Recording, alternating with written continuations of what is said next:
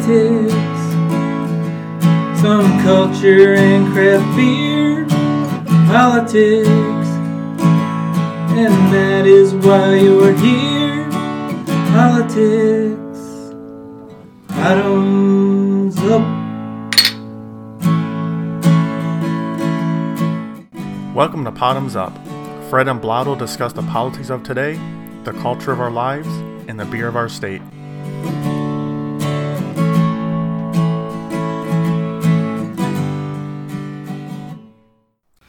Bottoms up. Hello, everybody, and welcome back to episode 52 of Bottoms Up. Yay! We're back in the one shot studio after last week doing a another fun remote episode. I'm sure you've all listened to it, right? Right? Right. right. I've listened to it a little bit, a little bit of I it. listened to the whole thing, so yeah, it was, Oh, it was yeah. pretty entertaining. It was It was very good. It was good. I thought. It was fun. So let's take it around the horn. To my right, is Blotto? Blotto, how you doing tonight, bud? Present, And accounted for? yes. Um, Made it back from Chicago. yeah, I had a quick uh, one night trip uh, there and back, um, so feeling a, a little, little uh, slower than usual. It was a, it was a long drive. Nah, I can imagine. But it, it was it was good business, and when I got out there, I don't always get to stay downtown because most of my business is out in the burbs. But this time it was downtown, and got to stay downtown. Uh, was with a, uh business associate slash friend, as he likes to say.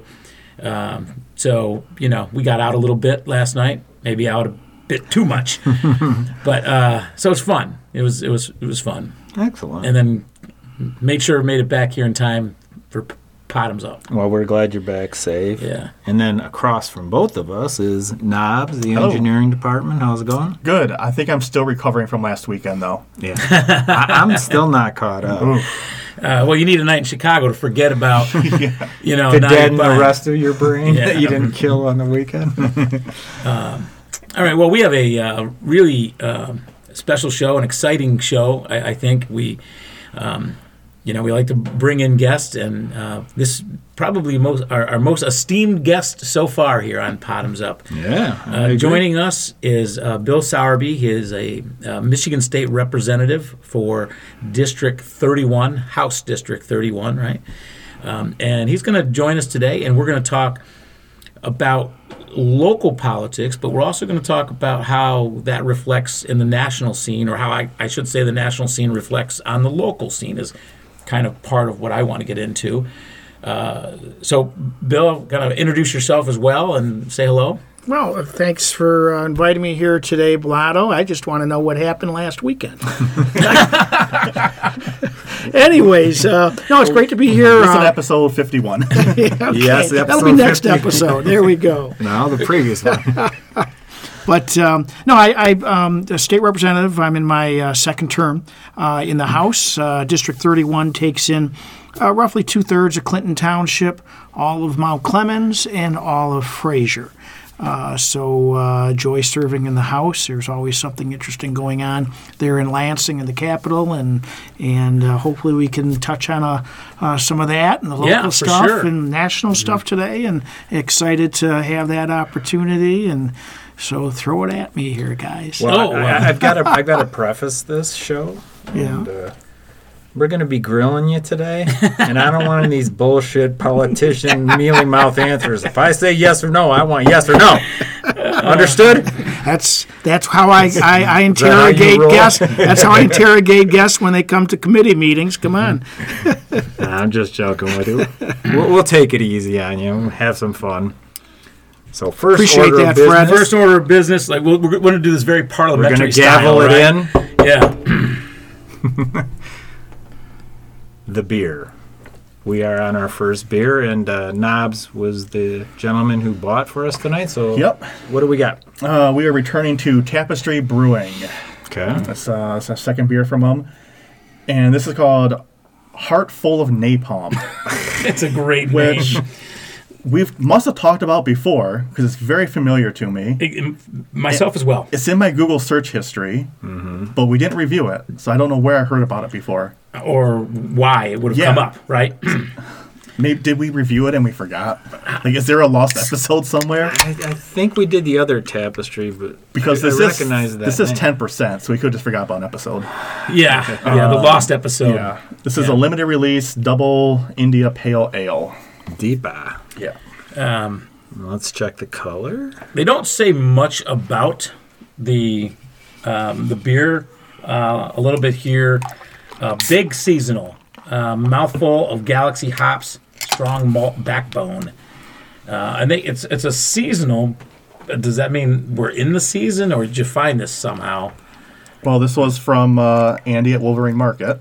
Of course, Our good buddy at Yep. Andy at Wolverine up in Port Huron. always Go stop by. Andy. Yeah, yeah, one of the best uh, best party stores uh, in uh, southeast Michigan. All or of Michigan, Michigan. sure, sure. And uh, if you tell him that Bottoms Up sent you, I'm sure he'll charge a regular price. Yep. uh, I, I love the can though. It's big tall can with uh, heart and like red field and red clouds or something. I don't know how to describe it. And, and the heart is not one of those Valentine's No. Day hearts. It's it's an That's anatomically correct. yeah. There's a there's a, maybe a grotesque. oh, I'm assuming that's fire, not That's clouds. napalm. Because napalm. right. napalm. Napalm. And it makes sense. Ah, heart full of napalm. Okay. It, it's got a nice color. Um, it's hazy. Yeah. It's a, it's a it's a hazy beer. looks a little red to me. slap you in the face aroma. There, there is well, there's no, there is a red tint to it.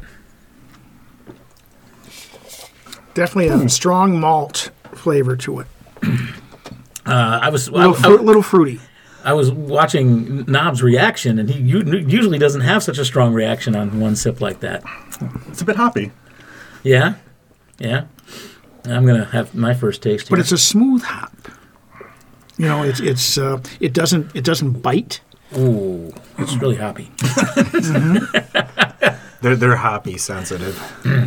Well, I'm I'm more so than the Knobs, but uh, uh, Bill, Bill, what kind of beer do you prefer? Do you in style? You, you like lighter beers, heavier beers, dark beers? Light, you know. um, Of one of my favorite in Michigan beers is Storm Cloud, uh, out of uh, uh, Frankenmuth. Okay. Um, and uh, I don't know if you guys have ever tried that, but it's Never heard. just think- out, I think out- that's one to put you on can the every- list. Sometimes you can find it at um, at uh, Meijer, okay. and uh, it's uh, if you can, it's a it's a great beer. I've had a I've had a Frankenmuth um, variety pack, but I don't remember Stormcloud. Like it had the half. I'm sorry, Storm Cloud Brewing Rainmaker beer. Oh, Yeah, Storm Okay. Cloud Oh, a Brewery. brand new brewery for yeah, it. Storm like Cloud. Brewery yeah. Rainmaker beer. Ah, okay. And uh, and that's uh, and that I, that's one of my favorites.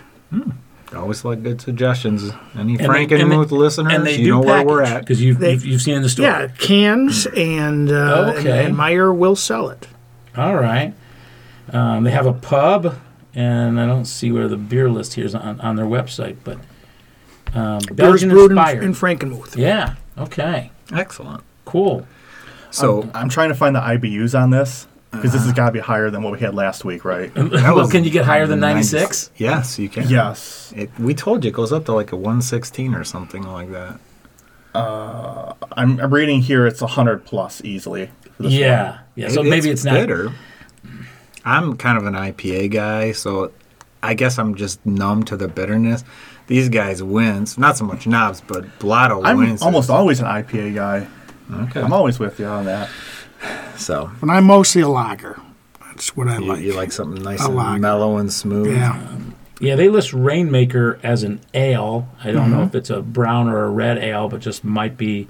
It's a, it's Yeah. more of a, a more of a um, uh, it's not it's not as red Mm-hmm. as this, but it's got this this uh, tapestry uh, uh, uh, look to it. Okay. Have you been to the? Have you been to the? Yeah, Because I'm great- looking at a picture of it. It's beautiful. Yeah, great food. Um, Frankenmuth is a happening place now in, in Michigan, and it's a destination place. Got some great restaurants, and and uh, and uh, Storm Cloud Brewery really helped put them on the It's- map again. That place has grown up a lot. It, it's not just go get chicken dinner with the family. It, it's gotten where you want to go on a date, there's stuff there, plenty of stuff. You know, there. I, I, it, it must be just a couple sips of this, not Frankenmuth, Frankfurt. Frankfurt. Frankfort, Michigan, on um, on the west side, outside of you know on on Lake Michigan, um, uh, west Oh, it of, is Frankfort, of yes. Traverse City. Yeah. I said Frank Power and then and then power suggestion. That's what I'm reading when I look at Yes. the Okay, website. well that makes sense. See, I, I, I'm I'm messing up my Franks. Frankenmuth, Frankfurt. Frankenstein. Quick side note: I found it 117. So the scale goes beyond 116. And what's the scale? the hoppiness of Oh. the beer is IBU. is is uh, We haven't Measured found a in max. IBUs. So this goes to 116. What we're drinking? 17. 117. 117. so then it must be a little higher. Than and give you an example. I mean, you can you can have beers as low as 10. So that range is all within there. You know, uh, probably less than 10. I don't know if it ever be you know necessarily even be published, but you know, typically for myself, you know, I I like hoppiness probably no more than like the 65 range. This is twice that. Yeah. Yeah. I knew I had to be stronger than last week. Yeah. That's ridiculous. Well, ridiculous. my opinion on this is I, I think it's got a great bouquet.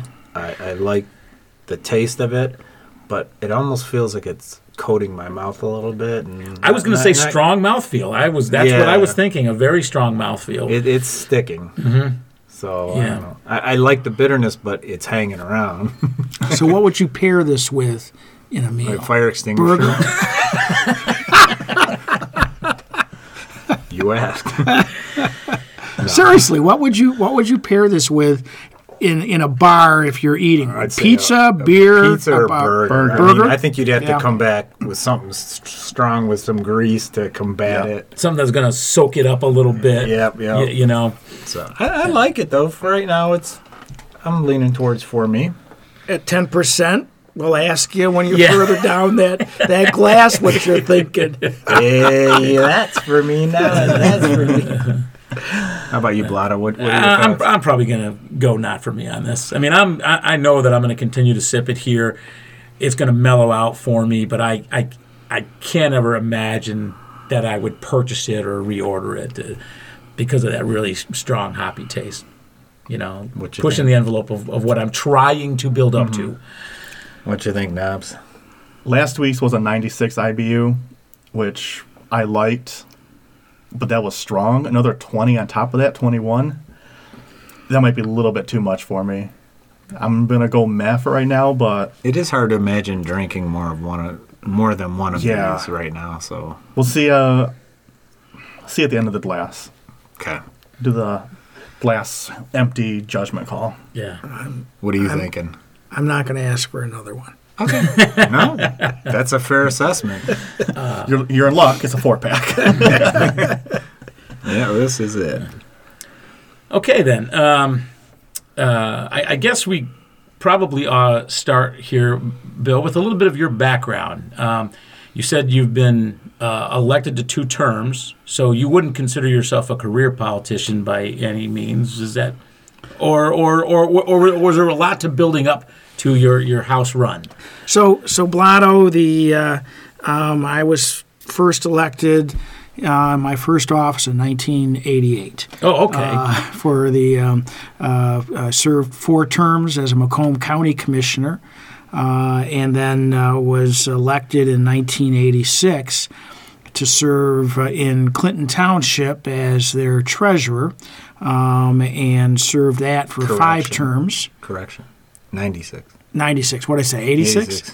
It is getting to It you. is isn't getting to me. 96 and You're uh, under oath. I'll remind That's you. right, and uh, and served uh, five terms there, twenty years. And so you uh, you are a committed civil servant. Well, I'm, I'm I'm committed, but I wasn't all. I mean, I before I was in elected office, I was in the car business. I was selling uh, uh, Right? new, no, no. new we, Chevrolets. We, we can go in full disclosure Yeah, that yeah, you know, so you know we, we have a connection but, that goes But after back oddly- 31 years, I've, I've I've served my time. I'm proud of that uh, that uh, public service, and then was elected in 2016 to the House of Representatives here in the state, and and I'll be filing next week for reelection uh, for my third and final term in the state house. Well, when when you get into the full blown election thing, if you want to come back on and do a a refresh and try and get some word out, You're welcome back. if if this podcast goes well. I'm hoping so. See, if you invite me. Very back. smart, you know, hedging his bet a little bit there. Let's see how, let's see how this goes. Uh, and I have, I, I did take take note. You, you won, and you won quite handily. So you're you're popular with your constituents. Um, none of uh, us are constituent. That is correct, right? I don't, I, I don't believe. I thought I was. Fred, you're close. Yeah, I thought I was. But I, you're not, No, no. Fred. I assumed I was actually, and then when I was doing a little research on you, um, I I pulled up the map for 31st District. I'm going. I'm gerrymandered out. we, we've talked about that so too long. But I guess Marino, Stephen you're- Marino is your- your that his state name? rep here, right, yeah. You know, I couldn't find a map of his district other than this PDF that basically just showed like a child had used a crayon, or yours was this Or a nice Sharpie. defi- or Sharpie, yeah. You know, Why wouldn't Alabama. everyone have like the same program to I- display their I map? don't know. Bill's map was very clear, and, and that's why I'm like, oh my gosh, I'm right at the corner where it gets cut off.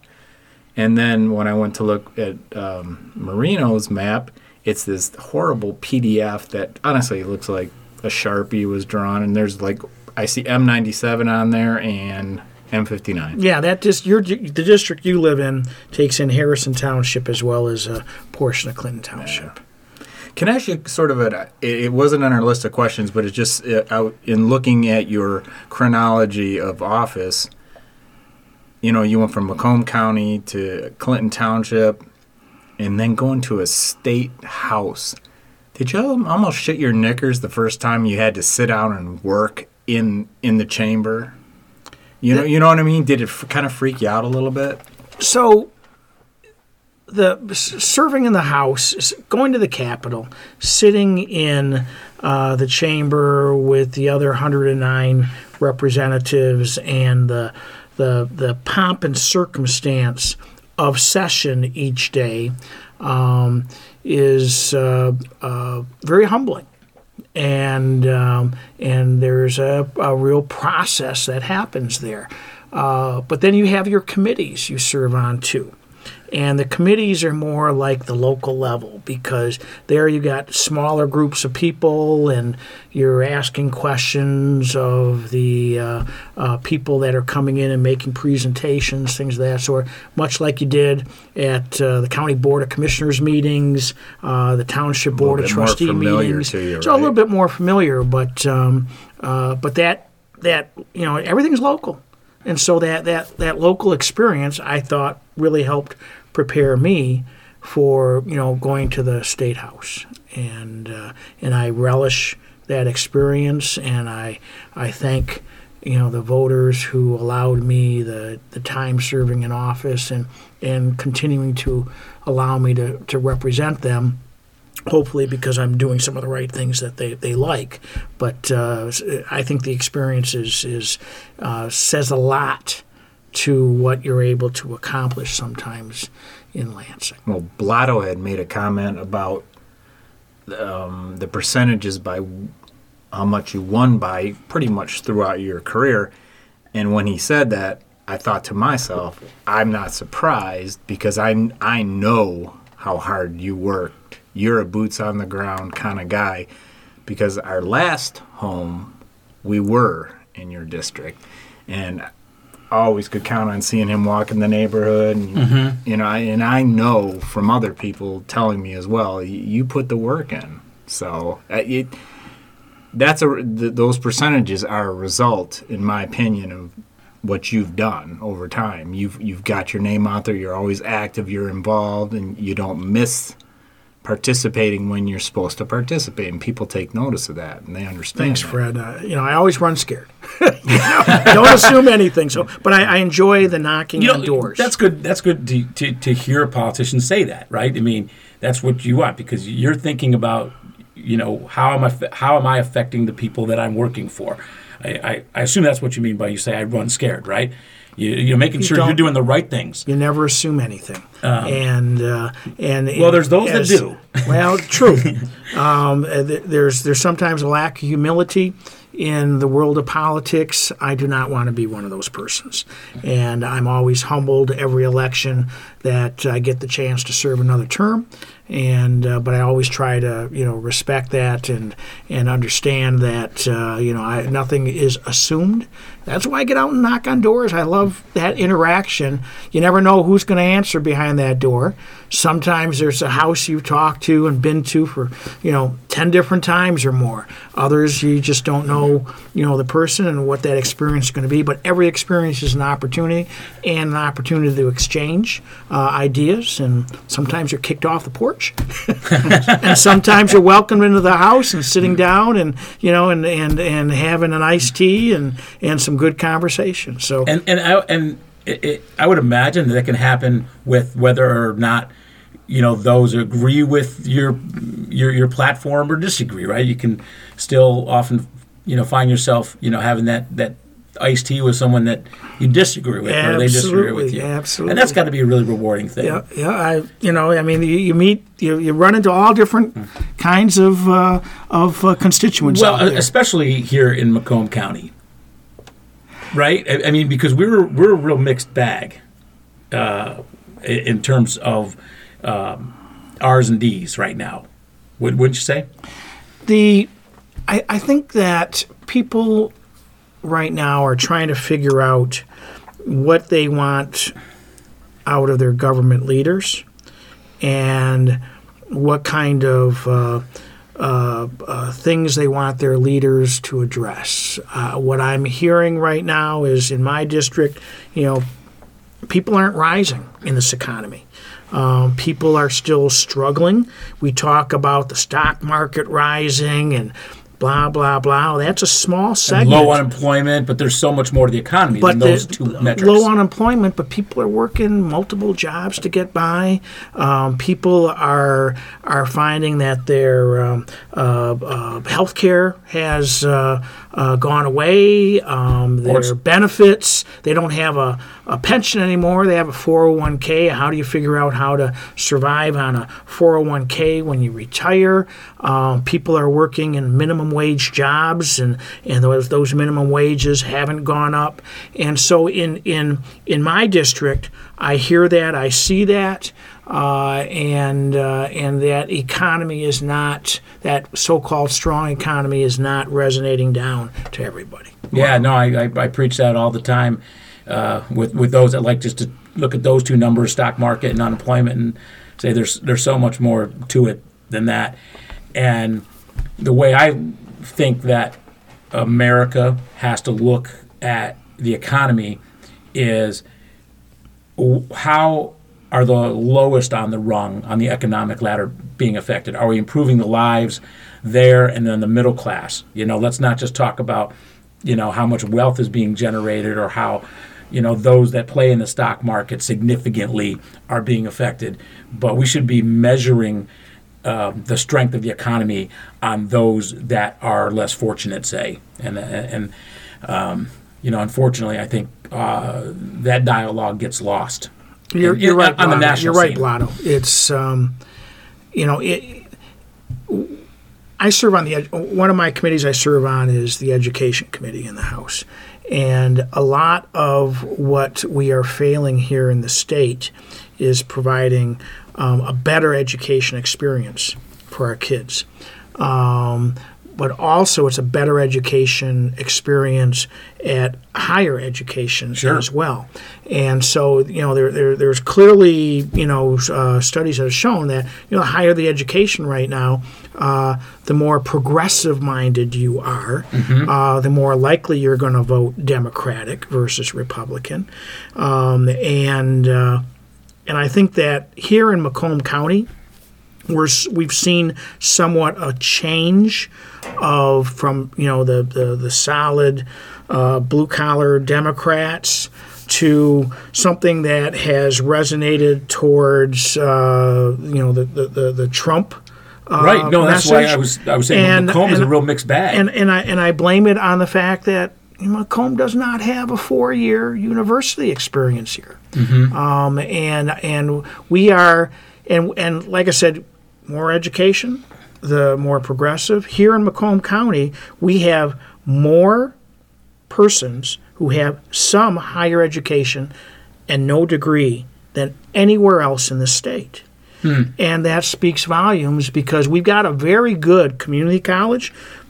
Not many can hold a candle to Macomb Community It- it is College. very good, yeah. But you can only get that associate's degree. They will argue, oh, we have the university center. Okay, you have a university center. They've touted that, but you there many of those programs are cohort programs, meaning that you can't start a program, maybe take time off because you got you know work and then go back and, and continue on. You have to start over because they're continuous Yeah, programs. you start or, with class and you finish with yeah. I mean, I, I, I, I, think Fred, you attended Macomb Community College, I did, um, and then went on to um, a four-year experience. through the exactly what you're talking about. Yeah, and but the problem is, is you had to maybe go out to Oakland University Uh-huh. to finish that degree, or down to Wayne State University, or so on, and so many people just don't have that ability to do it, or the kids from those families are then, you know, instead of commuting back and forth, they're going out and staying on campus at Oakland University or or or going on to Grand Valley State or you know maybe Michigan State. Very few of our our students here in, in Macomb end up at University of Michigan, which is awful uh, for the taxpayer dollars that end up there. But we really need a four-year institution here in Macomb County uh, so that persons can get that public four-year experience. And if we had and stay that within the county. and stay within the county, and you will see the the the, the not only the progressive ideas happening, but you'll have businesses wanting to locate here as well because those businesses want to access higher education, but their employees want to experience higher education. So you see the pure economic benefit as well Absolutely, of absolutely. having a better educated community. Right, right. So, I mean, that's just one thing I think that has held back the um, uh, uh, the overall uh, quality of life experience that people live here in Macomb County. Um, and look at the other counties that you know they don't have this four-year experience. We're the third, third most populated county in the state, almost 900,000. You look at the uh, the Upper Peninsula; they have three public universities that serve roughly about 300,000 people. Yeah. Go figure. Why is that? Yeah. um, in, in full disclosure, my, my son attends Michigan Tech. That's a great university. and and he's becoming a resident up there. So that that's also what's In happening. Houghton? He he stayed up last summer and he'll he'll probably stay up again. That's a beautiful country up there. Uh, I don't I don't know if he's ever coming back. You know. but Lake Superior State, I think the uh, um, number of graduates they had um, in 2018 was like around 50, 50 graduates out of Lake Superior State. Huge why, why? Why? Why? Why? Versus you got Macomb County, 900,000 people. Right. We need a four-year public Right. uh, institution here. you know, all this talk about Macomb County, and you know, you've been involved in Macomb County politics, whether it's been in muni- municipality or at the state level now for a long time, and you've seen Macomb County kind of change, right? I mean, I think back, and we were both Fred and I were raised in Macomb County. It was education was was not a key part of that community upbringing No. right, Fred? I mean, it was very blue collar. It was blue collar automotive, and at that time, those were good jobs. Those were decent paying jobs. You know, you could retirement package, retirement packages. You might have your vacation summer home. home. Yeah. You know, and things like that. You go down to Florida, whatever. But you know, when I graduated in '87, there were very there were, it was a really small portion of us that actually went away to a four year school. Um, and what happened is, you know, that wasn't sustainable. And and and I think ultimately, what happened is, you know, people becoming disenfranchised with that um, uh, that culture or lifestyle, or whatever you want to call it, and and that's where you know, in 2016, Macomb County, which had been staunchly Democratic over the years, highly supportive of unions, said, wait a minute, this hasn't worked out the way we wanted to 30 years later, and flipped. And it's interesting to me, Macomb County is like famous because of 2016. I mean, it, it, it, you know, you'll you'll hear them talk about Macomb County and polling Macomb County on CNN and MSNBC and you know other places be, and you know the other national news because it it really changed uh, Michigan basically in some ways that happened, and you've seen that change. Yeah, and and I think that you know, and we we understand the importance that not everybody in the high school experience wants to take college prep. Um, so we have also geared into uh, career tech education for the skilled trades, for other um, uh, uh, type of jobs uh, that may not be college oriented, but still good jobs, decent paying jobs, uh, especially in the skilled trades. Uh, problem is, is getting people to go into those areas because there's a there's a, there's a real cry out there in our state um, for construction workers, skilled trades workers, all that, and there isn't enough persons to fill those positions.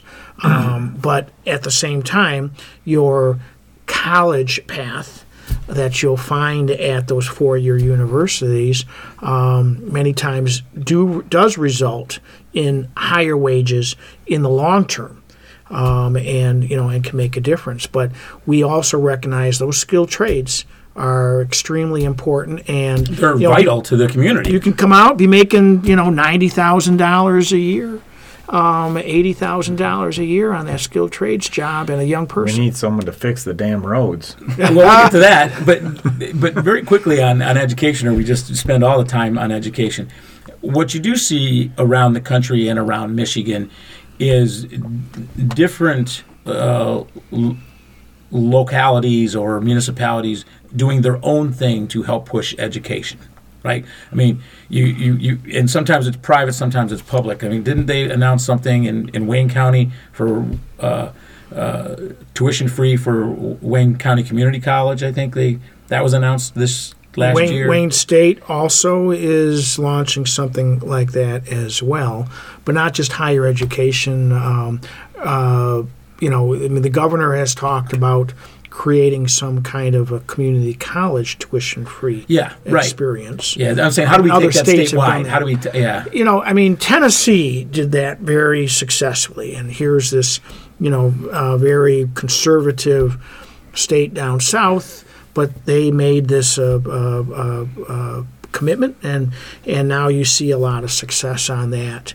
Uh, again, it, you know, it, it starts not only with the hype, but at the um, K through 12 experience as well.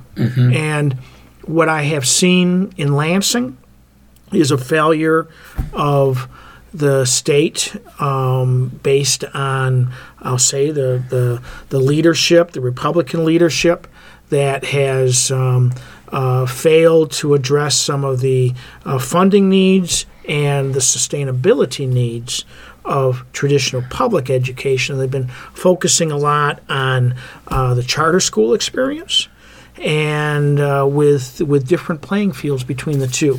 Um, and because of this, uh, your traditional public schools have not been able to keep up with the needs, whether it's capital outlay, whether it's um, uh, attracting the, the, the teachers. We have a shortage of teachers. but that And also the- relates back to funding. and the funding we have a shortage of teachers because they aren't paying teachers well enough and and young people are looking at what they're experiencing coming out with debt um, all these things um, so here in macomb county for example there is a millage happening on the march ballot um, that is asking uh, the voters to you know give a 1.9 mils more for public education uh, I, ha- I happen to be supporting that because the state has failed to take care of this. If this 1.9, it's it's a good amount of money. I, I, I, I acknowledge that, but we've got to do something to help out our schools. This money will go to not only traditional public schools, it also goes to charter schools as well. Um, they get it. But if we're really looking to get our kids prepared for then that after high school experience, then we've got to step up all that because the state hasn't done it. And I've watched it firsthand. on some of the, on some of the things that I've I've read and picked up, isn't Michigan kind of the poster child for what failed charter school programs look like? you know, you have some states that um, have successful, and and and you you've got to gauge what you mean by successful. Uh, the problem the problem with charter schools is they do not have to be held accountable to the same standards that Correct. traditional public schools have. So, for example, charter schools are not subject to the same transparency that traditional public schools have. Um, you can't go in and demand to see the um, uh, the budget. The open budget of not only the, um, the the revenues but also the expenditures in charter schools um, that is not transparent. They do not have to have regular school board meetings. Any traditional public school I know has you know uh, uh, monthly school board meetings. Uh, you've got to figure out where that charter school may be having their um, school board meeting, and that charter school might be located in, say, uh, Fraser, but the place that they hold the um, uh, uh, school board meeting might be in Saginaw. Um, because that's because they have a presence all over the state and not one single location. And so, you know, your parent, how, how, how do you go and address that? Um, there is no uh, standards as far as you know and and and accountability of who they're hiring, why they're hiring them, uh, the vendors they're hiring. Many times there is nepotism and cronyism within that. Uh, so it's it's different standards, and that's where the problem lies. It may not be the edu- and the education being delivered at charter schools. It's proven is no better, if not worse, than what- Right. That's what I what traditional. on. Yeah. But the problem is, is the charter school tends to uh, want to locate where the low-hanging fruit is, where the troubled um, uh, school, dis- traditional public school is, and so they swoop in and they suck those kids with promises out of those families into their school at the expense of the traditional school, and then that traditional school can't survive. And you see that in Detroit and they're also then going to see suck some in of the Mount dollars Clemens, too. Inkster, you know, all over the place, and they're and and those dollars follow the kids, and it isn't based on anything but following the kids. And I don't know enough about how charter schools affect the the viability of public schools. So, for instance, if you're opening up a charter elementary school in one community, does that mean that one's going to close in that same community public school? And my guess is it probably doesn't necessarily work out that, that cleanly, right? So now you're trying to support two schools and you lose economies of funding one school you, you, you know, it just seemed to me that it would just take that much more money, money that most states don't have, or most states aren't willing to pony up for and ask, you know, their citizens for. So everyone kind of gets hurt. well, the I, I don't know. it's it's it's it's by the funding formula because Yeah. the dollars follow the student, and if a school district is in decline, and that charter school sees a struggling community and they swoop in to and with these promises you know th- those kids oftentimes and the families move those kids to that charter school and that's that's where the decline of that traditional school happens because those kids are sucked out and now that traditional school isn't able to continue with the success But the- so it's it's it's it's it's a it's a pariah Yeah. upon many of those struggling districts Right. But what, and, and the way I'm looking at it is the the funding follows the students, Right. right? But so that that almost kind of makes it a variable cost. If you have 100 students, you get this much dollars. If you have, you know, 200 students, you get this much, right? But you still have to keep there's there's like fixed cost in operating a school, right? You still have to mm-hmm. keep the lights on. You know, you still have to pay X amount of teachers, whether you have 10 in the classroom or 30 in the classroom. And and so by having more robust public school districts, it to, to me you're going to get more bang for your dollar that way than spreading it out, including charter schools. Um, I, I don't know whether yeah, I've read that charter school you know education is uh, certainly no better than public school education, and there are certain things in society that I just don't think ought to be for profit. Uh, and there's nonprofit charter schools too, and I roll my eyes. You know, I, I just you know, it's it, it's a it's a different model. Yeah. Um, what other committees do you uh, do you sit on? The other I, I uh, also education? serve on local government, uh, local uh, municipal. It's municipal government, uh, and uh, uh, uh, also I serve as the uh, minority vice chair of natural resources, and uh, those those are the three committees along with education I serve on. Natural resources. Um, Michigan, precious natural resources, and you know you see them coming up in the news a, a, a lot. Um, you know, uh, especially with uh, all of our water concerns. Um, uh, I, those are the kind of things that you, you you're tackling in that Well, committee. There's a lot of things that are not being addressed hmm because the Republicans who are in control of leadership don't want to see certain things addressed. Sounds like and- Washington. well, yeah. I mean, we we um, uh, pass rules that um, diminish our um, uh, state level, uh, what used to be the uh, DEQ, now it's called EGLE. Um, and so, where we used to have better standards than the EPA, uh, bills and laws got passed in the last session that um, you know tore down our standards and made us the same as EPA, and we know what the Trump administration has been doing Gutted to just recently too, to, just in the last day know, or two. gutting uh, water quality, air quality, and all that. So as a result, then um, we are uh, harming this Great Lake state and everything that goes along with it. and it's our most precious resource. I mean, It it, is. It, it, it is what runs this state in many ways, especially from a tourism and, and, and travel, you know, standpoint. But uh, and just fresh water in general. we provide Clean fresh water for Clean clean, water fresh is, water, is, is yeah. vital.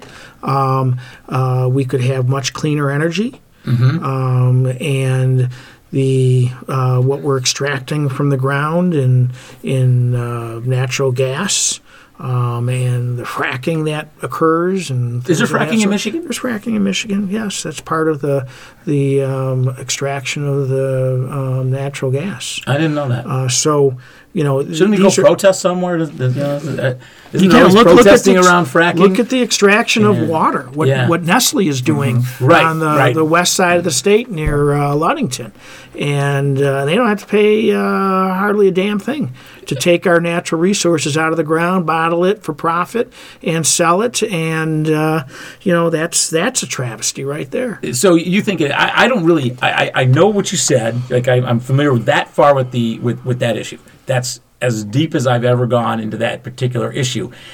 I don't know should should we should they be paying more for the for the water that they're pulling out?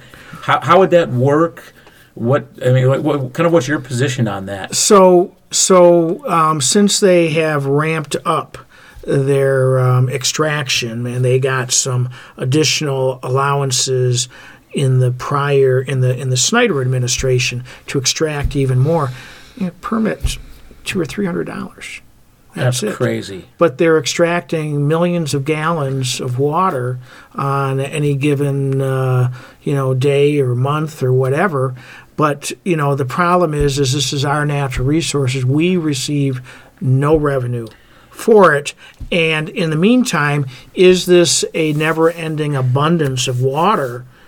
You know, in the aquifers and streams that they're extracting from, and uh, and at some point do, does that well run dry and who are being harmed of the citizens who rely on some of that water and and even even so, even on the on the on the limitation of the resources, just the idea that this corporation is you, you know taking advantage of the state of Michigan in, the- in in the way that they've been allowed to, it doesn't really ring true to me, right? I mean, it does seem like that shouldn't happen, right, Fred? Uh, oh, I totally agree. you know, we're not supporting uh, a, a, a private for-profit business. You know, that's that's not what we should be doing. I don't know what the not right with our natural resources. right not with Should- I don't, I don't know what our taxation should be on that. Like I said, I I, I, I see some things in um, about this issue. I just you know really don't know they're, that much more about. It. They're it. not a Michigan-based company, are they? No, they're a European. Yeah, company. yeah. They're they're they're uh, uh, uh, Switzerland or uh,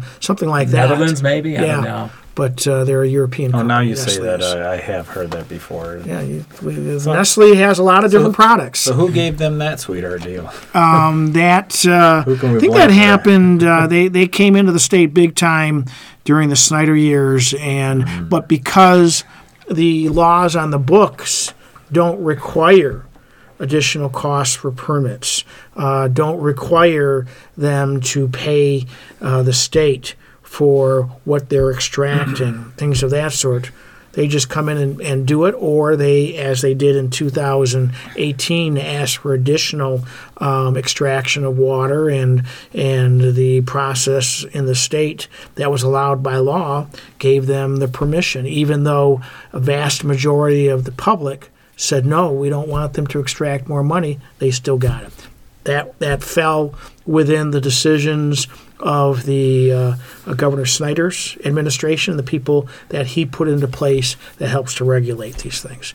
Uh, those same things I don't think would happen under Governor Whitmer, but we have to create laws Right. to keep that from happening. Right. They're not. And- They're not breaking the law. and the, right. and and uh, again, the Republican-controlled House and Senate isn't changing those things. I, I'm going to be like common Joe here and ask a, a stupid question, but There are no stupid questions, Okay. Fred.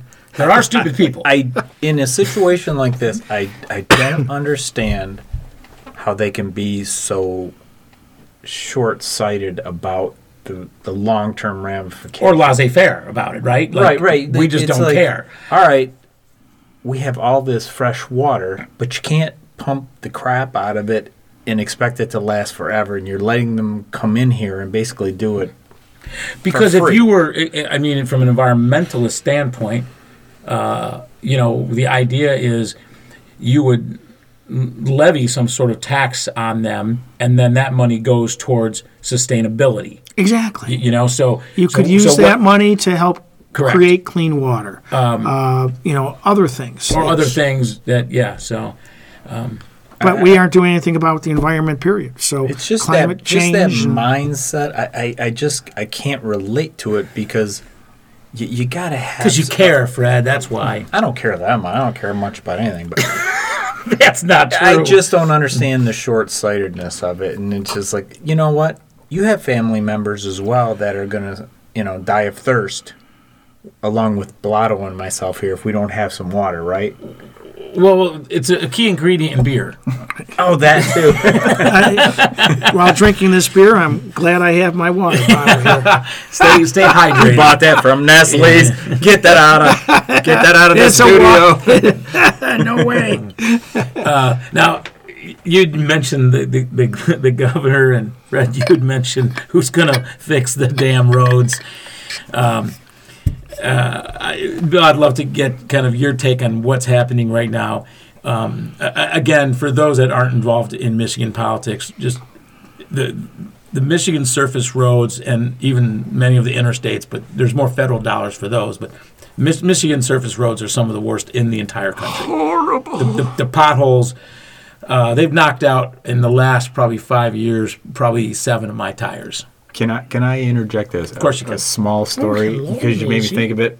Half pint and um, Nate Yeah. went to the Rock and Roll Hall of Fame Yeah, was last weekend or whatever, weekend before, and half pint pint was driving, and they were co- on their way back, and she said she was just cruising along, and they're jibber jabbering back and forth, having a good old time, and then she she was like, all of a sudden, the car's bouncing around. She goes.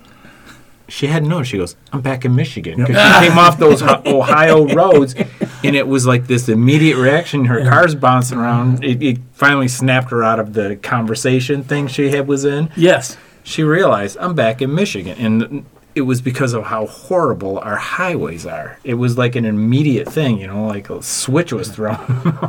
Pure Michigan. And You're Michigan. uh, so the new governor, she ran on this mantra of fix the damn roads.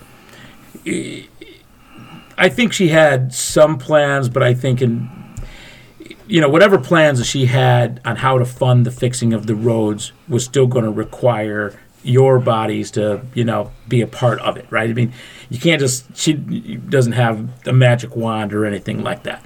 So she gets into office and then she struggles to find the funding to fix the roads. I I've been throwing this back at some of of our Republican friends saying you people always want the government to do things for free for you. Which is something that they always say about Democrats. You know what I mean? We want free school, we want free education, we want free health care, whatever. But no, you you, you want good roads, but you don't want to pay for them. And uh, so there's been a couple of ideas kicked around. What's what's the latest there with So what I've what I'm hearing now is the governor is going to present a um, a bonding proposal, and she has the ability to do this on her own.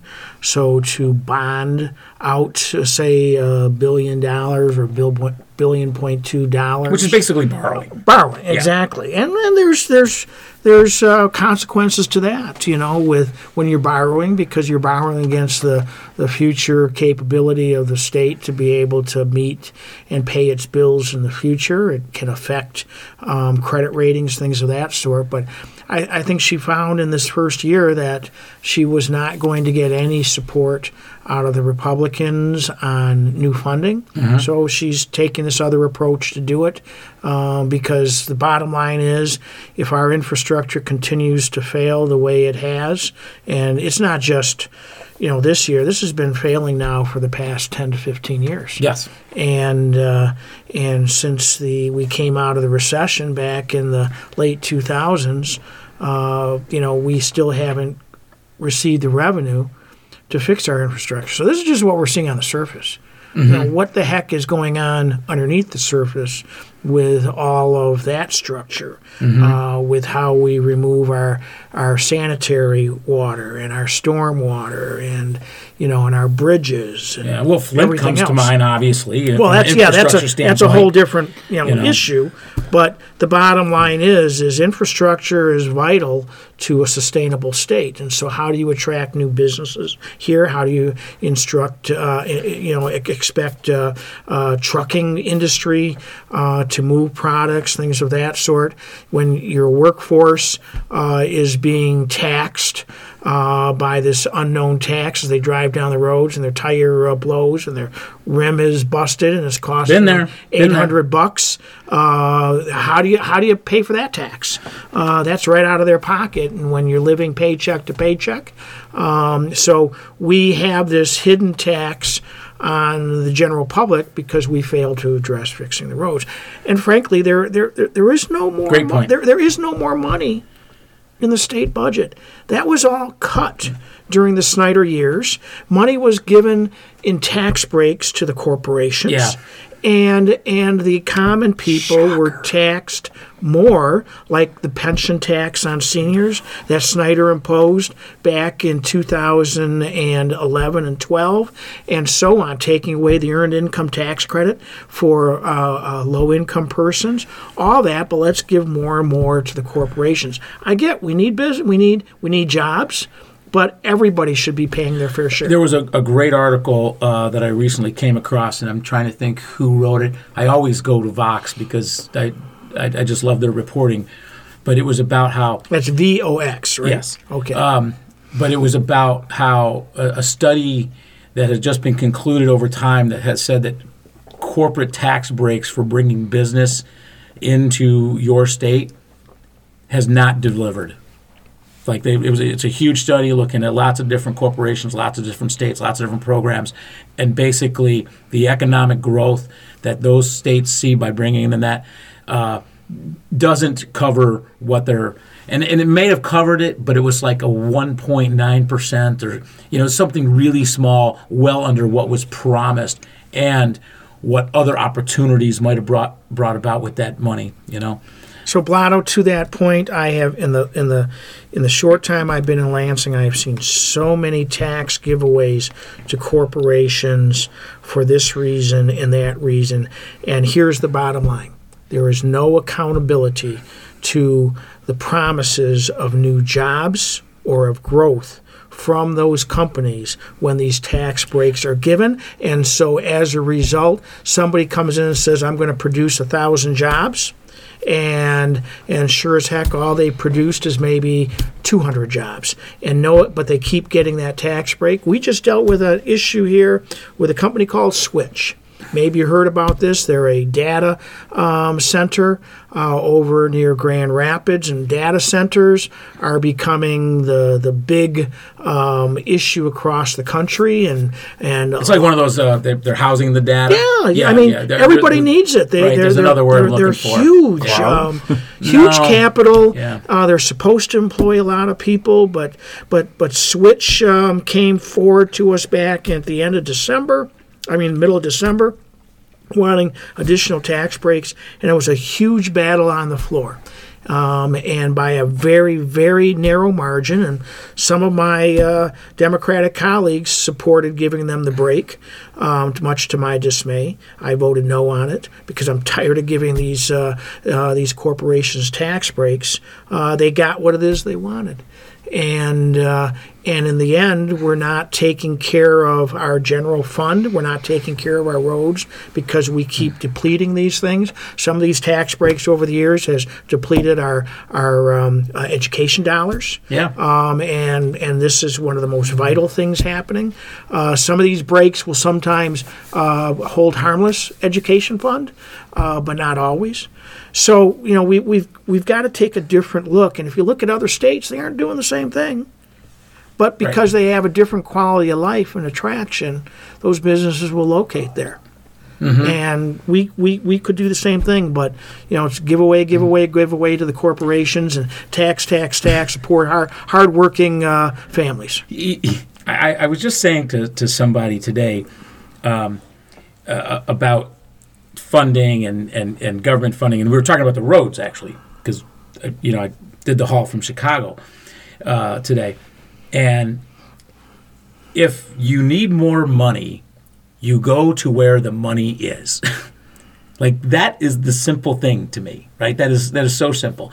So, for instance, I was saying about some of those proposals on the roads, putting in pol- um, you know tolls or gas tax. I'm not a real big proponent of either one of those because you're taxing the hardworking people. You're taxing kind of everyone evenly, assuming they use the roads evenly, and they don't always. But those folks that use the roads more, they're not on the top end of the tax bracket probably right i mean you know if you're one of these you know trade earners or whatever and you've got your your truck you're driving around you're paying an unfair share for that use of the, the road and i make the case that well maybe they're using the roads more. No society uses all those roads fairly you know? You know the, the, the ceo of a large corporation he's benefiting from the roads as much as that trades guy who's got to drive his truck with his ladders around. And so when it comes to funding on local, state, you know, national kind of you, when you need money, you go to where the money is. And you know, if that means the wealthy, if that means, you know, the upper middle class, can I pay more taxes? I absolutely can pay more taxes. If I feel like I'm getting something in return uh, for those things that that stand, you know, that I stand for, you know, if I can lower the cost of higher education or, you know, make healthcare more accessible and more affordable for people, tax me you know but then i don't want someone that's you know you know just at the poverty line also then being taxed. And for the person that you know is is, is making seven digits more a, a year tax that person more. I mean that's kind of my take on funding you go where the money is. And, and Well, you know, to that point, Blotto and Fred, it's it's that you know you talk about trucks. Now you're talking about the small trades guy driving the pickup truck with ladder on the back, but I'm talking big trucks here. right which do a lot of um, damage to the And roads and and we have the highest weight limits right in the country, and not properly taxed on those trucking companies. And why is that? Because the truck lobby in this state is so powerful that anytime you start talking about changing the weight limits on the trucks, that lobby whoo, swoops into Lansing and kills any kind of legislation that would change Kind of things. sound like the NRA. But th- you know, that's those are the trucking companies you want to tax, right? And if they or, have or let's let's let's lower the limits of uh, weight limits on those. Trucks. Well, that's real as well. solution stuff, you know. But it doesn't happen. that's that that's uh, common sense, but yeah, it doesn't happen. Yeah, that's um, uh, how do I want to put it? Um, like root cause solutions, you know. And I don't know, there are those even more difficult to uh, um, to So it's put the into lobbying. place? It's the lobbying industry, whatever it is that you're you're dealing with in Lansing, that ends up oftentimes uh, spinning spinning the uh, decision making the way they want it, because the lobbying industry is so powerful in Lansing. So, what do you think about marijuana? Launched from from roads to marijuana. That's that's that's my part on the show. so what do you think about? what do you think about marijuana? So when when the um, when the issue came up in 2018 to legalize marijuana, I was a supporter of that. I was a supporter of legalizing marijuana because a because our criminal justice system was unfair for years on persons of color. So there is a disproportionate number of persons Nationwide. of color Yep. nationwide, but here in our state, I'll just speak to our state, Yep. of persons of color who are serving prison times, had convictions, all that for marijuana and versus you know white individuals and in order and it's just the way the policing the It the courts facts. all that It is- it's a fact it is the and facts. the only way to fix that was to legalize the product and, kind of that root and- cause fix again. Exactly. Now, now to that point, what do you do at the local level to then make the recreational uh, marijuana available? That's up to the local community, and local communities have that choice to welcome it, like Ann Arbor has done, Yeah. or deny it, like right here in Clinton Township has done Opt out. opt out. Um, and there's going to be a ballot proposal, um, which That's has true. had a lot of controversy um, in March uh, on this issue. Um, but it's it's still it's up to the communities. The problem with the marijuana was this was a citizen-led petition drive without much thought about maybe they were high when they wrote it. we can but- do this. Well, we don't even guys in plan. Lansing, they're gonna vote for this for But to be fair, they did not account for the real uh, taxation needs that should have been generated on the sale of that product. So every community, every county has looked at the very little amount of revenue that is going to come in from allowing that product to open up and for sale in your community versus the tremendous amount of community government resources to make sure that you know uh, things are safe with that product that um, uh, you're you're you're you're generating uh, a, a reason to have it in your community.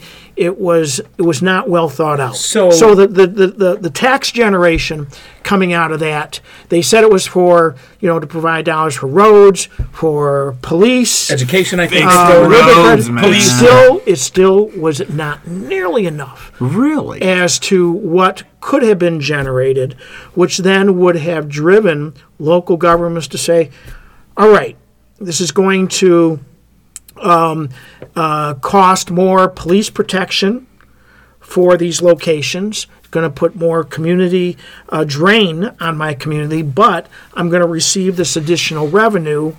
It, it could be a wash or it could make money. It is not. Most communities looked at this and said, this is going to cost me money to try to provide the public services needed as the product comes in and the people come and want the product. Wouldn't that be though a front end investment? Take a kick in the teeth for the short term, and I just got to believe that in the long term, it's going to be the money will follow it. I, I, I- It's, it hasn't been proven yet because it's so new. I don't prove anything. Um, I just well, what, make what, stuff up. what That's what podcasts are about. what- yeah, facts. Yeah. Facts. uh, what what what because I'll I'll do the same thing. What, what about Never let those? facts ruin the good story. I know. I- Well, what about those states that seem to have have it figured out in a better way, or maybe I'm mistaken there? But it, it seems like when you hear about what's happening in Colorado, Nevada, They're, Washington, they're still figuring it out too. Oh no, no, there, there's a lot Um, of but the revenue, I think have to be the figured out. revenue in some of those states is greater than what was set up here in Michigan.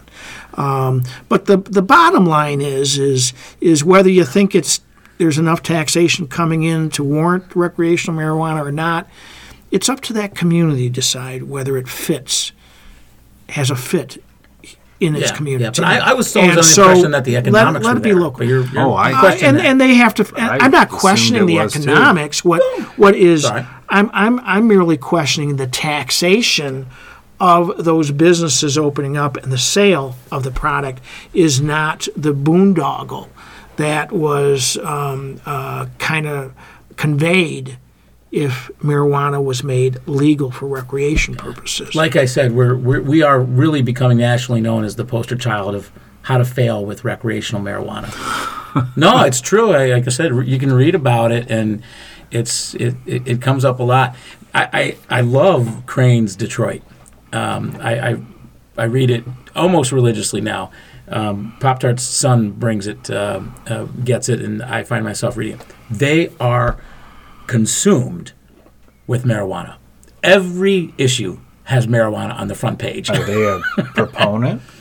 no, you know, Crain's is very much a Well, it's You a know, business. it's a right? business. I know. I so know So they just talk about the business side of it. They haven't talked much com- about the economics, but they do talk a lot about why why are we stumbling trying to get this thing working right. You know, Part of it, not to interrupt, but I will. Part of it seems to me Not the that first time. Well, and it won't be the last. It, it seems to me that the the shops that are trying to open up are like being almost harassed. stigmatized in some way. Yeah, it al- almost seems like they're they're trying to make it so difficult that it's going to fail with the regulatory part of it. The you know, getting all the permits and you know, it seems like they have these shops that are ready to go a year ago and they're still sitting there waiting to get their okay to go. Well, there's the, the, the state has started to fix that. Uh, LARA has started to, and there was a process that was created a couple years ago when they realized first was the medical end of it was not being treated properly, and then the recreation. So they've kind of fixed that. So now the licenses are being they're released. starting to roll out. Right. Yeah. But it is about the community being able to, um, you know, end up uh, accepting it. So, you know, m- my perception is it, it, it, it takes the business owners to work with the community leaders and the education leaders and the religious leaders and the general public to see what may fit in the community and where it should be located. The problem is, as I think the the, the, the, the business owners are looking at this in a short term frame that they have a finite amount of time to make their money before the whether it's the medical where eventually the CVSs of the world are going to take over the market, not that small uh, time medical uh, marijuana guy, and the uh, recreational uh, person is going to eventually be taken over by the RJ Reynolds of the world. So they've got a finite window to make their money, and they are not not looking at it in a patient way. They're looking at it in if you're either with me or against me, and if you're against me as the community, I'll figure out a different way to get this to happen in the community that I want to locate it. And and these are some well-meaning business people Right. um, you know, respected business people, but they're they're looking at it from the financial end of it and what is allowed by law, but not looking at the well-being of the overall community and what the community may or may not want and how it fits within that community. And so the impatience runs out and uh, and then you have you know things happening, or you have an over anxious community that has slotted particular business owners only to be able to be segmented into the community to open their shops And other recreational business owners, rec- marijuana business owners, are saying, I should have had the same fair chance. I should have had the chance to come in and make my pitch. Why didn't you allow me, but you allowed that guy? So now lawsuits Yeah. are occurring. Yeah. It's happening in Warren, other communities. So you, because this is a new frontier, the attorneys, They're business making the most people in the community, yeah, they are. They are yeah. are are are the, the- and so as a result, you're seeing this hodgepodge and this new frontier and the battles and all that.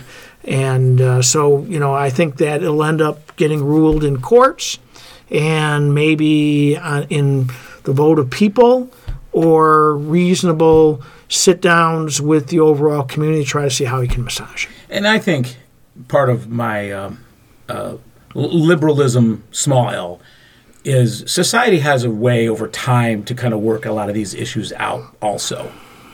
You know what I mean? Both the cultural community issues as as well as you, you know if uh, on the economic side uh, and on the legal side, those kind of work hand in hand. And uh, like you said, we kind of rushed into it because it was a referendum. Ta-da! It's legal. Now what happens next? But I always kind of feel, regardless of what big changes happen in society, we kind of work them out, you know. And uh, sometimes it takes the courts to help, uh, no doubt about it. But but in the end, you know, most of it it it, it finds a water level mark um, in, in many cases. In many cases. Um, you know, I, we don't want to keep you too long, but but one of the things I, I did want to touch on, and uh, we we've had one other local politician on, so you're second in our series, and I don't mind being number two. and, and, and I'm really fascinated by how it is the local politician navigates in a world where national politics dominates. You know, it, it used to be, and you can still make the case, it used to be the saying, all politics are local. And you probably see it that way. But when you're talking to your constituents, a lot of times they're talking on the national level. Is that is, is, that fair to say? Like you get bombarded with. I'm, I'm, I'm asking, do you get bombarded with, you know, Impeachment? im- impeachment or uh, you We're know national there. or, or national health care It was leading into that or there, you know Fred. or anything i mean is it it, it would seem to me um, and correct me if i'm wrong on the local level a- a- as with the, the the city councilman from from roseville that we talked about it's almost like he doesn't want to use an r or a d he just wants to stand for his beliefs because as soon as you start using r's and d's in today's political world you're pissing off whatever the number Somebody. you know 49 51 37% of the people uh, do you do you find it difficult in, in today's political environment to to to stay away from that national uh, Are you, are you an out of the closet Democrat? Is what he's asking. No, no, no, no. Yeah, yeah, yeah. No, no, no. I, I, I've That's been a not what he's Democrat, a proud Democrat my whole life, uh, and born and raised in a in a progressive family, uh, and I learned my democratic principles and values in my youth and carry them today. But I find that most voters are independent. They don't go hard R or hard D. They go with the elected official and they go with uh, what the issues are that are affecting their lives. And that doesn't necessarily make them a hard R or hard D. because you win your elections by a lot Well, I, I you know, I significant, but not a lot. But uh, but the point is, is I've got to be able to make sense in what I believe yes for the the rep, the people I'm representing. Um, you know, I mean, at the local level, I was always, uh, you know, I was always a, a conservative person with the dollars. Uh, when I was treasurer of Clinton Township, I appreciated that makes you a democrat in my mind well, yeah, these days it Yeah, does because yeah. I'm seeing sometimes the other. But I mean, people want to see their elected officials making good decisions, but making decisions, not waffling on the issue, not um, uh, being decisive, They want them to be decisive, and they want them to make sure that they are always looking out for the the the the, the average voter who struggles every day and is you know in our it's it's pocketbook politics, but it's also values. And you're not going to please everybody, but if you if you are addressing their concerns, I think in in an honest, ethical way, they'll they'll support you. I I was saying that you know you won by nice majorities. Do you know? Did your district go Trump? No, it was uh, it, it it went uh, it went with uh, Clinton, Clinton. in 2016. Must have been close though. Yeah. All right. I mean, because Macomb went Trump, and it was you know, like I said, it, and that was also very close, like 49-51. But it's it, it's what's interesting, Plato, is a lot of people that voted in that election across the state didn't vote for president. They didn't vote for president. They voted for U.S. Senate. They voted for state rep. They voted for your county commissioners. They didn't vote for president. There was, I think it's around 80,000 people across the state that did not vote for president. eighty thousand. That's a uh, magical number in 2016. Yeah, I- I mean that's huge. So- that's huge. So so it, it comes down to you know people. There were enough people that were not engaged, and you got to get them engaged now. And I would think in presidential elections, you're going to have more people voting on the presidential election and then skipping some of the They- down ballot that's stuff. right. That's right. But you're saying that got flipped That around. got I- flipped I, around. I, never heard that. That's Yeah. really, really mm-hmm. fascinating. Yeah, that's the first I've heard of that. so. Um, I, I and you've got to get those people engaged for this election. yeah, I, I think uh, the state of Michigan and particularly Macomb County are real wild cards uh, again. You know, uh, coming into to 2020. So, um, But but I want to give you an example. oh, sorry. Um, no, I, that's I thought okay. you were no continue. on, on that same kind of thought. So, you know, um, this uh, friend of ours is, is this, the city councilman for, for Roseville. Recently, uh, he attended the MLK breakfast, and he was afforded the opportunity to take a picture with the governor. Um, at this MLK breakfast, so a, a, a, a really great event you know, one that isn't trying to be divisive in any way, shape, or form. Um, uh, his opportunity to to do a photo op with the governor, he posted on Facebook, and the level of vitriol that he experienced in comments from some of his constituents in Roseville were were, were, were just you know mind-boggling. Like, how could you take a picture with that be? You've lost my vote. You know, we see where you stand. I, I- mean, it's just like, uh, That, that sort of gets back to the question you had brought up earlier about Bill Bill Shoemaker yeah, that's what we're talking about. not wanting to be identified as Republican or Democrat. He just wants to um, purport his values and etc. Uh, yeah, and what he believes in, And, so he and takes do the a best he picture with Governor Whitmer, and now And it blows up. He's getting uh, lambasted for it. by some. And, and there were a lot of people, this is social media, there was a lot of people that supported him and say, you know, that guy's wrong and, you know, what you don't. But it was interesting because what they were also saying was you don't have to align politically with her, almost kind of like playing both sides, you know?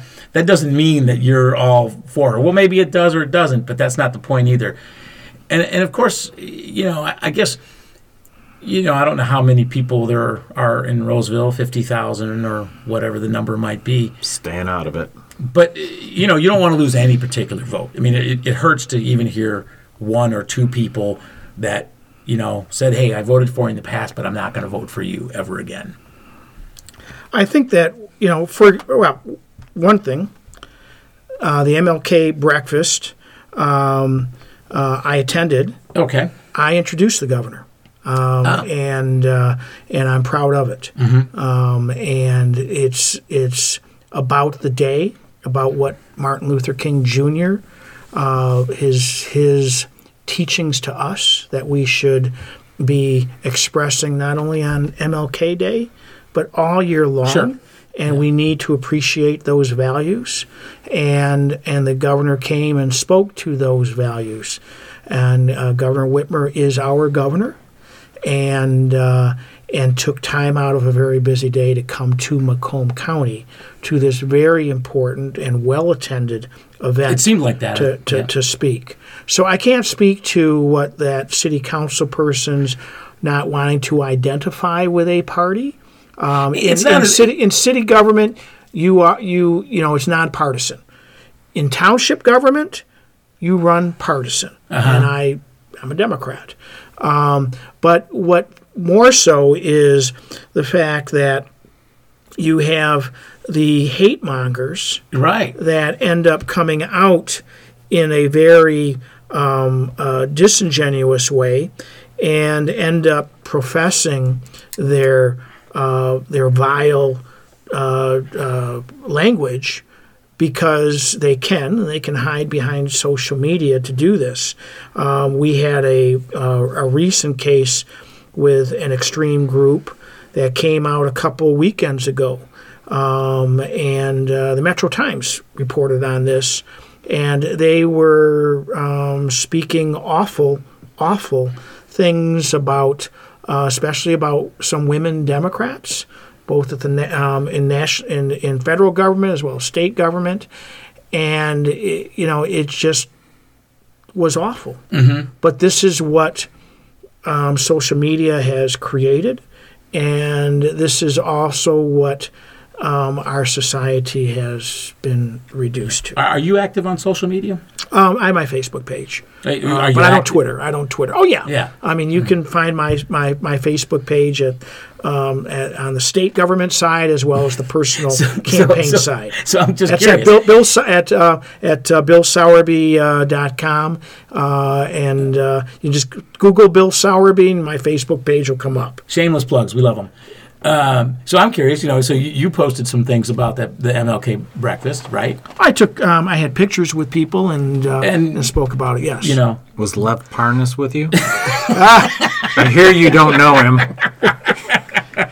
No one. but he has but he has photos. And a video with you saying, take her out. yeah, yeah, that's that's that's the latest uh, today.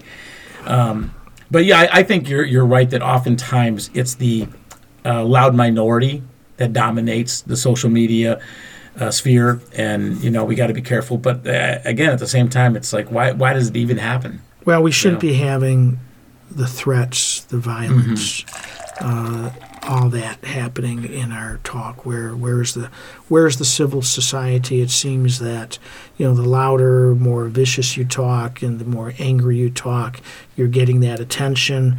But what what is that solving Right. in the problems, the real problems that we're facing? And part of that has been, in our perspective, enabled, enabled by you know some of the top leadership uh, around the country. Yeah.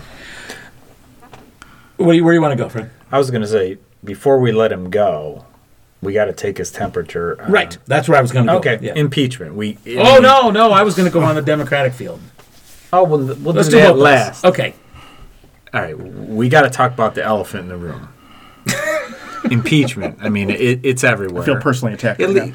hey, hey, hey, no. At least for people who care about it, like us, we can't get enough of politics, so we watch it. I watch it every day, listen to it all day long. too much, too much. So, what are your impressions of what you've seen so far or know of so far? And so I, I look at it at the level of, you know, any elected official has to be held accountable for their actions, whether it's, you know, the, the local level, the school board, county, library board, right on up to the president. And accountability comes from what you are elected to do. And you're elected to to do official acts. And your official act is why people put you in office. And when you fail to recognize doing an official act with some kind of a um, uh, getting something for that official act, Personal. you have failed the people who elected you. I, I, I'll, I'll use a few examples. Um, you know, we know what you know the impeachment's about. It's about the, you know, the the the you know the president holding up money to a, um, uh, uh, a sovereign nation that's a friend of ours um, for a favor um, to do the investigation on the Bidens. Okay, so there, there, there's an official act asking for something in return. And people have wondered, well, how is that wrong? And I, I, I liken it to some of my experiences over the years in elected office. I'll, I'll go back 25 years ago um, to um, a, a former supervisor of this township, and he was uh, he he won election huge, and he was up for reelection, and uh, and there was a, a resident in the in the township that um, uh, installed a berm in front of his house that was not allowed by ordinance. Okay. And this person was violated, was given a violation uh, by the township and uh, for this berm. And this person was so upset that he decided to file against this very popular supervisor, file uh, for office against him. This incensed the supervisor. And this was really uh, not a significant, um, uh, well connected political person. It was just an average resident, but he was upset. And so this supervisor met him for lunch with another person um, in Lev that Parnas. in that in that That in that, Lev, in I'm that sure. group, and proposed, "I'll let you keep your your berm if you withdraw your name from this election." Ah, Okay. Quid pro quo. This for that. This supervisor was accused of a crime, went before a jury, and was found guilty of, you know, um, quid pro quo. And he he had to serve jail time. He had to leave his office for asking for something for an official act. Okay. yep. I fast forward to another experience here in in the township where we had a, a major issue of of a uh, uh, a case of the, the, the, the curbside garbage hauler, Rizzo Services, um, went and uh, was cutting deals with uh, a trustee in our township, and um, and that trustee was taking his official act of his vote and then trying to influence others to vote his way, but took his official act of his vote and asked for money and other monetary things of value in exchange of making sure that They got the Rizzo contracts. Service got the uh, contract. Yeah. Okay, when they should not have gotten it that way, and the vote went Rizzo Services way, and the feds. Um, you know, investigated all this, and and and that elected official is now serving 18 years Wow. in jail for his act. Okay, um, and uh, and just an awful thing right here that happened. Uh, but again, trading an official act for something of value. Then, right at the state level, I've experienced a case of a state rep from Traverse City. Uh, Didn't know we had so much corruption in Michigan. it is awful. and these are just a few examples. But this state rep, um, uh, his name is Larry Inman, um, was uh, con- uh, was uh, uh, uh, accused of trading again an official act for something of value, and the, and the issue was that um, a labor union wanted him to vote uh, no on uh, a prevailing wage issue that was going to cut the wages of skilled um, union workers in the state. And he was trying to extract additional campaign dollars for himself and other um, Republican votes. I remember hearing And so, about this. all out of a text, Yeah. he was saying, Yes, I text, will work yeah. for the official act that I and maybe some of my colleagues will do, but you have to promise us more campaign money. I don't believe any campaign money exchanged hands, but it was the insinuation Yes. of Well, the it's just a official act, solicitation. right You're for this. at that point. Yes. Now, the federal trial came up and it was a hung jury. And it's right at the time of what's going on here with impeachment.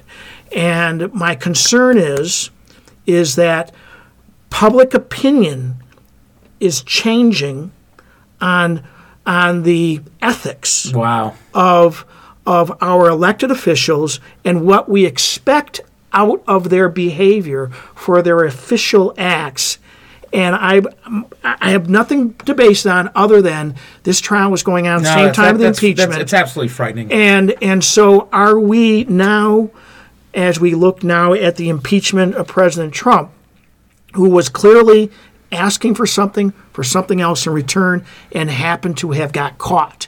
Does that mean that if an elected official accepts a bribe and is asked to um, take an official act and Right. a vote, but the vote never happens and the feds catch up with him and I'm going to give the money back, doesn't that still make him guilty? Absolutely. According to the law. And just because the president is arguing, well, I ended up releasing the money eventually, so nobody was harmed because you got caught. I, I, so I hope you're, I hope so- you're wrong about that gut feeling. So, you- so the the good- you point make a good is, is that official acts matter Yeah. of elected officials, and and if we are to uphold what we expect out of our elected officials, whether it's the lowest elect, level elected official or the highest, you have to honor your role as that official. Otherwise, we're going to have the, um, the the mayor of the city saying to their police commissioner, um, "I want you to investigate Yep. my opponent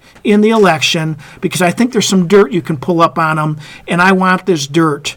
And if you don't, you're going to lose your job if you don't investigate this guy." We, we have violations of ethics right and left, and we lose control of our democracy. and I, and I think you're you're you really hit on to me what is the the primary point in that is as citizens we cannot become numb to that. We have to hold our elected officials when to the highest. we highest become standard. numb to that, you know, regardless of what We're the Senate trying. Republicans, Bottoms up is trying That's- every that's day. we we're in the trenches every day fighting on. uh, you know, people will say to me, "Well, why why do you argue, or why do you do this, or why do you care so much?" And uh, you know, I, I saw this meme, and, and and I I thought it really kind of hit. It's it's not because I really know that this is going to change the world, but I don't want the world to change me. You know, I don't want to be one of those people that say it's okay because it was my guy, or I it doesn't affect my life.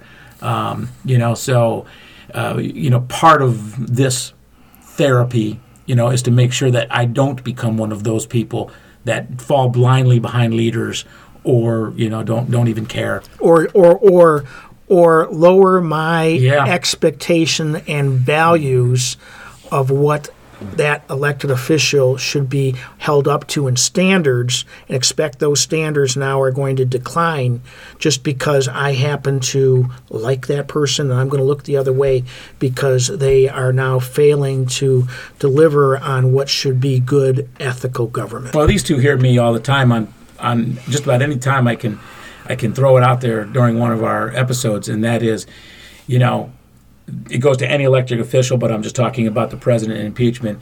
The bar for impeachment should be low, and the bar for the standard of our president should be high, not the other way around. And and you know, only the finest people with only the highest ethics should be in that spot and I don't have a problem with impeaching people. I, I, I mean, I, I know that recently there was an interview with uh, Senator Cornyn, and you know he he he can't say that what the president did was wrong, but it's not impeachable. But he tried to kind of walk that line because he knows the evidence was overwhelming, and basically kind of just saying that this the, the bar hasn't been met. You know that that, that impeaching the president, eh, a duly elected official, is is so sacred. It's almost like you know then you would never remove one because we never have. And I'm I'm much more, I would call it progressive in that way, and that is pick the bad one, move on, p- throw them out, get another one Your, in. You your know, official act yeah, should always have enough meaning that you're not trading that official act Yeah. for something else of value. And that's where our democracy will fail if we don't hold those officials accountable for that. You know what I see it as? The people that are still supporting the presidents, I won't call him president, in this situation, Number three. it, they've gotten to the point where it's more important to have a win or loss versus being right or wrong. And, and to me, that's the biggest problem with them. They, they just want to win. They, it, it, it's not about being right or wrong anymore. It's about winning and supporting their guy. That that's the way I feel about it because it, the people we fight with, and you even know some of them, it, it's like I don't get the logic of it. it. It's illogical that they'll stick with him when there's all this information and facts and Evidence. and evidence. It's just overwhelming. It's it's overwhelming. They still stick with him because it's it's all about the win. They want the win. They don't care if it's right That's or the wrong. tribalism. The, the, the tribalism is about winning. I don't know that we should be judging those who who the the not our leader. Oh, we judge. Not our. I know you do. That's what. It, what This what- is not Planet Fitness. We judge people here. the average public will have their opinion. It's when our leaders and our legal system allow the official act to for for something else of value to get swept under the rug um, will really affect the future of politics and politicians and elected office. Y- y- That is my that is my greatest fear. I'm not going to to judge the general public who may want to stand by this president or stand by whomever. I I will judge the the the the, the leaders who are supposed to be looking out for democracy, for good democracy, the way democracy should be upheld, for those decision makers, makers for the, the legal people who want to turn a blind eye to what officials should be held up to in in uh, in their actions, and and there's where I I fear, and just what I've seen, uh, and what is not happening now. Uh, one, one, one last question, I think. Uh, yep. so, uh, 2020, we're, we're here now. Election's going to be in November. Who, who, who do you Well, election like? in March, Yeah. election Well, in election August, March. election in November, all important ones. Um, but, but, but, but, but, who do you like, or uh, it can be more than one, but w- for 2020 against Trump? And where do you think the state's going to go? I'm I'm I'm, I'm openly supporting Elizabeth Warren, Oh, okay. president. All right. Um, I feel that um, this is a Did we make news? yeah, I think no, so. no, He's no, endorsing it's- Elizabeth no, no, there's, there's, there's a You didn't of us. save it for bottoms up? a number, Bill a Sowerby number of us endorses Elizabeth Warren. You've heard it here first. Bottoms up. Breaking. There we go. I think that for me, um, Elizabeth Warren has stood up to um, the big money people. She has um, a uh, a background of of trying to uh, make some good law decisions in the country. Uh, she has stood up for health care issues. Um, whatever that may end up looking like, not everybody's a fan of Medicare for all, but but at the same time, It's gotta we go need through the to- laundry, We you know? need to we need to protect Yes. health care and persons who can't afford it or or can't get Hear, it hear. through their Yep, uh, hear. employer. Uh, we've got to, you know, we, we, we've got to keep that, that going. Um, but I like her ethics. And, and so uh, Blotto and Fred, you know, and, and, and Knobs, I, I, I look at what I see at the state level and the failure of the ethics there and and what it produces. Um, and I look at Elizabeth Warren, who I think wants to be this ethical person. Um, I, I think we're ready to have a, a woman president. Oh, for sure. Um, Yeah. And No problem you know, here. and we might have had a flawed candidate in 2016 on the Democratic side, and that's for a whole nother discussion. Correct, yeah. I don't think Elizabeth Warren is that flawed candidate. I think that's I the- think that she has the makings of of being a good decision maker, and we'll be able to get things done.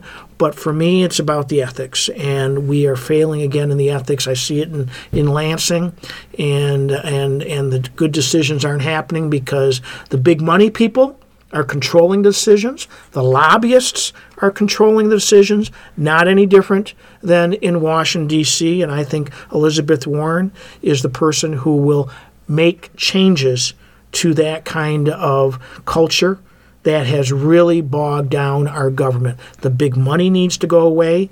Uh, Citizens United. Uh, terribly, har- terribly harmed this country. Yes, it has. Um, but the lobbying industry has terribly harmed this country. And so we need to have this change. I'm not asking for creating a whole nother new angst um, in after this election because we have a new president that's causing angst like our current president's causing. I don't think that's Elizabeth Warren. I just think that we, we need to start moving the needle on climate change. It's Yep. very real and we need to start Check. changing the movie needle on on you know the hardworking families, people who need an increase in minimum wage, people that know need to know that they can have a leg up. Let's let's help out the middle class. Check. I think Elizabeth Warren can do that. She's been championing those things Um, well before they were in vogue. I think it's time to change our tax structure, um, and and you know and Mm-hmm. Go where the money is. well, go where the money. But I think personally, I think wealthy people are willing Yes, to give more said that. That's, if there that's in the are polling. if there is results that will improve this nation. You, you know, we took a straw poll on this weekend getaway that we were on last weekend, and uh, uh, Bernie came out overwhelming uh, i- i- in our 15 person poll, and I was kind of surprised it wasn't more spread out. But um, one of the one of the things that I was thinking about uh, was why I picked the person that I did, uh, and I, I, I picked Amy Klobuchar. But I, I started to think about why is it that I picked her? Because I hadn't really picked anybody yet, and I'm still not even sure that's who I'll vote for in the primary. One thing that did kind of throw me for a curveball: our primary is much earlier than I thought it was. It's March 10th. I thought we were a little bit later in the schedule. We're kind of early, and I think there's going to be a big field not. Super Tuesday. And I, I thought we were later, and therefore, you know, some of the things would flush out, right? But I, I started to reflect back. Why, why did I pick Klobuchar? And, um, I, I think one of the things I was thinking is she seems like one of those people that least likely to have a scandal. you, you know, you, you know, That's that's not a bad thought. no, right, right. Like, yeah, like, like I, I can't imagine her doing the wrong things. uh, and and and I and I say uh, Elizabeth Warren same way. From a policy standpoint, Elizabeth Warren is definitely stronger. And and, and I just kind of th- those were, I think, what was kind of going through my mind. You know, when I when I checked our little you know box in in our poll, was is is it a safety thing? You know. And, and do you- maybe you're, you're trying to rebound, Maybe. install the chaos. You're trying to go the opposite direction and get back to a, a, a calmer, quieter time when decent politician, safe, like you said, um, versus the chaos of dear leader. Right, right. Yeah, I, I, I think so. I mean, um, Yeah. Well, whoever comes out of this and is the Democratic nominee, um, I, I think lessons learned from 2016, uh, we should have a winning Democratic president. Uh, there were lots of lessons learned from I, 2016. I think we're going to be more unified. You know, the Democrats say we. I think they're going to be more unified. And and I, you know, when I talk to people who are kind of down about it, you know, where they say, you know, Trump's going to win again. Um, you had mentioned it before. The one wild card that is different than than 2016 was he's not running against one of the most polarizing figures in politics. You know, no matter how, no matter what you say about who Trump goes against, whether it's Biden, Bernie, Warren, whoever, he's not running against Clinton, and and so it's almost impossible to predict how, you know, he would, you know, what what the result is going to be because you know, there were a lot of people that disliked Clinton. Her her, her unfavorability rating was really high, as as well as her favorable. Yeah, right. Okay. I thought you wanted to speak. I got you now, Fred. All right. Uh, good enough. Uh, this has been a great, lot of fun. A lot of fun. We're really I- I- glad you you uh, Took your time, accepted our for sure, invitation yeah. and took time out of your schedule away from your lovely wife. Um, if I'm invited back, I'll I'll bring the beer next. we we love then you're Then you'd be okay. Next week. You are invited back. we'll see you tomorrow about four. Tomorrow at But, beer uh, thirty. we we love to sit around and just jaw on it, politics, you know. And uh, you're welcome back anytime. And like I said, especially when the the re-election thing starts ramping up, let us know, and uh, we'll work something out for sure. Okay, I We got a party it. gift for you here. Oh, thanks, Uh, Blotto. Your, your your very own It's from all of us. bottoms up uh, pint glass. You could think not. stickers. Love stickers and a, and a bottoms up um, glass. That's cool. I love I love the logo. That is a that is a great logo. That's ode to Love that. Blotto. Well, thank you much. Maybe Oh, you're we'll have some merch soon. Yeah, yeah, Maybe, right. maybe. Maybe. Gonna order one. So do I get another one if I come back another time? Uh, it depends if we have any more.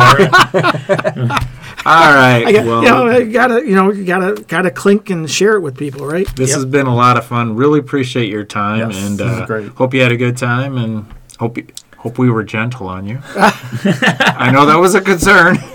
Well, Knobs, Blotto, Fred, thank you much Yes, for the opportunity All right. today. Bottoms Bottoms up. Bottoms up. Out. Politics, some culture and craft beer. Politics, and that is why you're here. Politics, bottoms up